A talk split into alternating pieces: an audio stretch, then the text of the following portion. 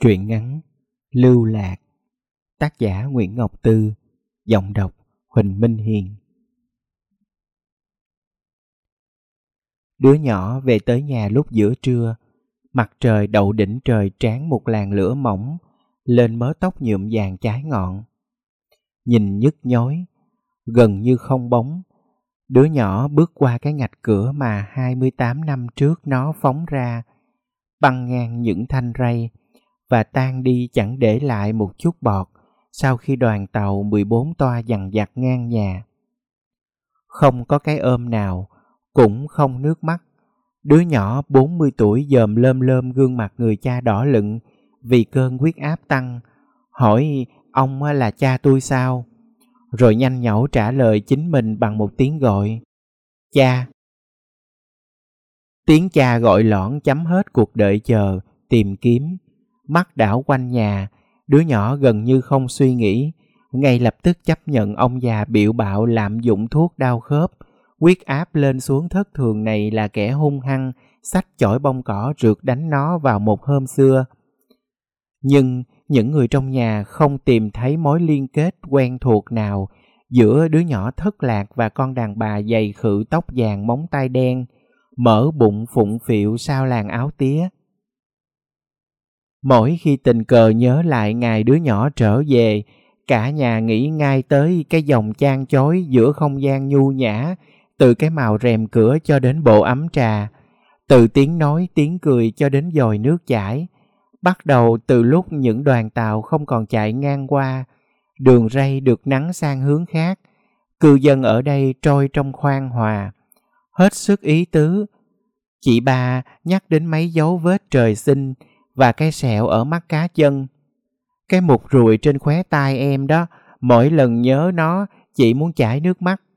Đứa nhỏ dạch cổ áo chìa ra, tay kia dịnh sẵn cúc quần, nói luôn, giọng không chút hờn. Còn cái nữa trên bẹn, coi không?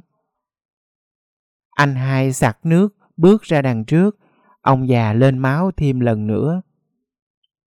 Người có thể nhận dạng dấu vết thầm kín ấy giờ ngồi trên bàn thờ, mặt đượm buồn cho giống một tấm hình của người đã qua đời, chuyên chăm sóc cho đám con la lũ. Bà mẹ hẳn thuộc lòng ở từng nút ruồi trên người từng đứa. Ông già ngoài chuyện đánh mấy đứa nhỏ ra, cho tỏ vẻ ta là cha, phần lớn thời gian ông gò lưng sửa đồng hồ, sao cho thời gian không được trì động lấy lại từng phần trăm giây cho khách hàng. Ông thợ đồng hồ có tiếng nghiêm cẩn trong dùng. Mâm cơm sau mấy chục năm hâm nóng lại, ngó đứa con út ngấu lấy cái phao câu dịch tươm mỡ. Ông già bỗng nghĩ trên những con đường nó đi qua, thời giờ ở đó nhanh nó phải gấp đôi thứ thời gian mà ông đang hít thở. Đứa con trước mặt ông biến dạng đến mức nằm ngoài nỗi nhớ và trong cái sự ngờ. Con diệu đây nhưng không phải, hoặc là phải. Nhưng có gì đó không đúng lắm. Rốt cuộc là phải hay không? Ông già dứt khoát trả lời câu đó bằng cách nhặt những sợi tóc vàng chanh của đứa nhỏ dắt đầy trên lượt sai một đứa tin cậy làm cái xét nghiệm quyết thống. Ông dặn, đừng để em bay biết. Sợ đứa nhỏ bị tổn thương. Mặc dù không có dấu hiệu nào cho thấy nó dễ tổn thương, kể cả khi khoét đi chút thịt. Hai ngày gặp lại cha nó xăm soi mọi thứ trong nhà, không phải bằng mắt, mà còn ngọ nguậy đôi tai. Thằng cháu nội của anh hai vừa đầy tháng, đứa nhỏ gặp lần nào cũng tóm lấy da thịt trẻ con, chùm da bọc bi giữa hai đùi mà dục giặt. Người ta nhắc những kỷ niệm hồi nhỏ, nó nói có vụ đó sao, nhớ chi cho mệt.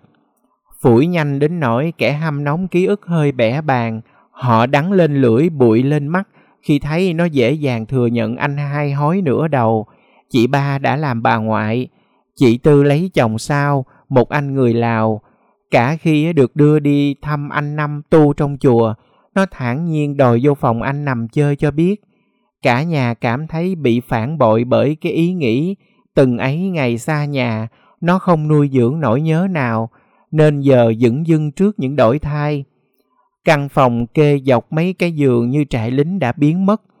Những thanh ray nằm sâu dưới ba lớp nhựa đường. mớ vật dụng của đứa nhỏ mà bà mẹ còn giữ lại một bữa thành tro theo đám cháy. Đôi khi đứa nhỏ bâng khuâng, chỉ vì còi mụn trên cánh mũi chưa chịu khuất phục, nó vẫn chan chói đi qua những ngày tiệc tùng, người quen với gia đình nó lớp điện thoại, lớp tới tận nhà để mừng giọt máu chảy ngược về. Ai cũng chung một nỗi sợ yêu lầm. Có chắc là con Diệu không đó? Mỗi lần chị Tư đã nghĩ đó chính là đứa em thơ dại của mình, khi nó kêu oai oái một tay nút vào cánh mũi, hoặc ngước lên trời, tay kia quờ quạng dò đường đi.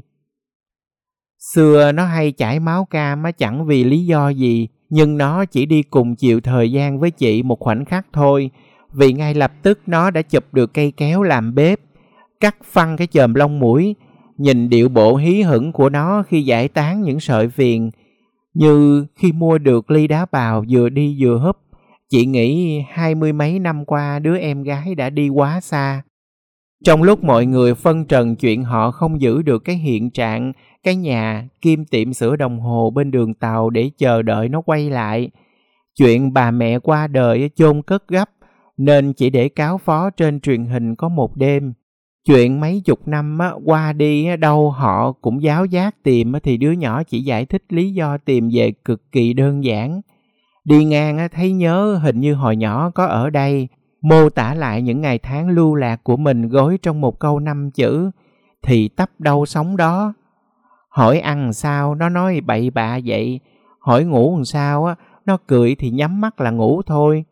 Cả nhà hơi tuyệt vọng, như thể cố vớt cái quãng 22 năm.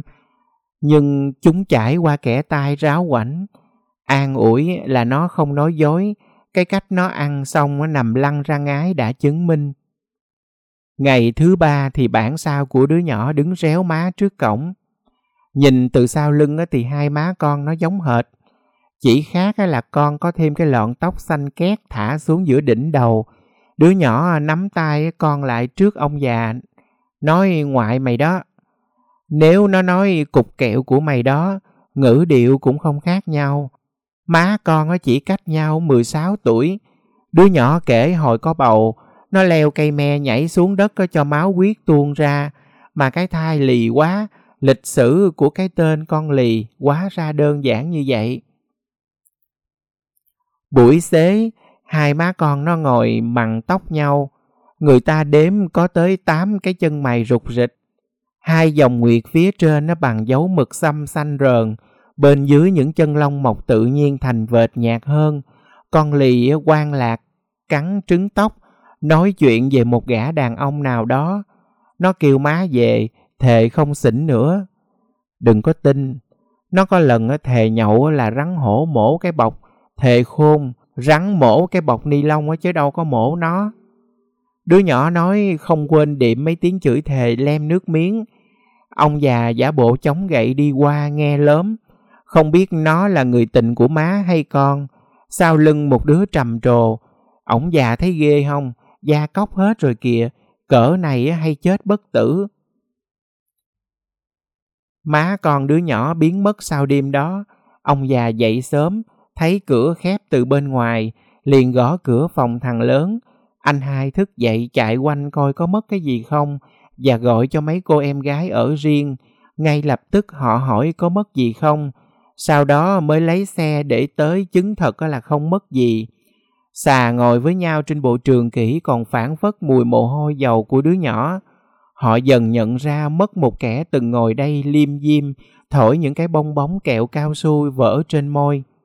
Giấy xét nghiệm kết quả giám định quyết thống gửi lại ông già khẳng định 99% đó là con Diệu. Lúc đó đứa nhỏ đã về tới mái nhà che tạm, trên lối lên xuống bến đò ngang. Nó thả người nằm thẳng cẳng giang tay lên tấm dáng kê chỗ thu tiền đò, kêu về tới đây thiệt là khỏe quá, giữ nguyên cái điệu bộ no nê đó, nó ngủ queo. Đò đi ra giữa sông, gã chèo đã cởi cái áo khoác dài tay ra, nhờ bà khách già đi ngang đắp dùm lên bụng đứa nhỏ. Đường về hai má con xin cãi giả, con lì đã nhảy xuống một trạm xăng xa lạ, không thèm vẫy tay.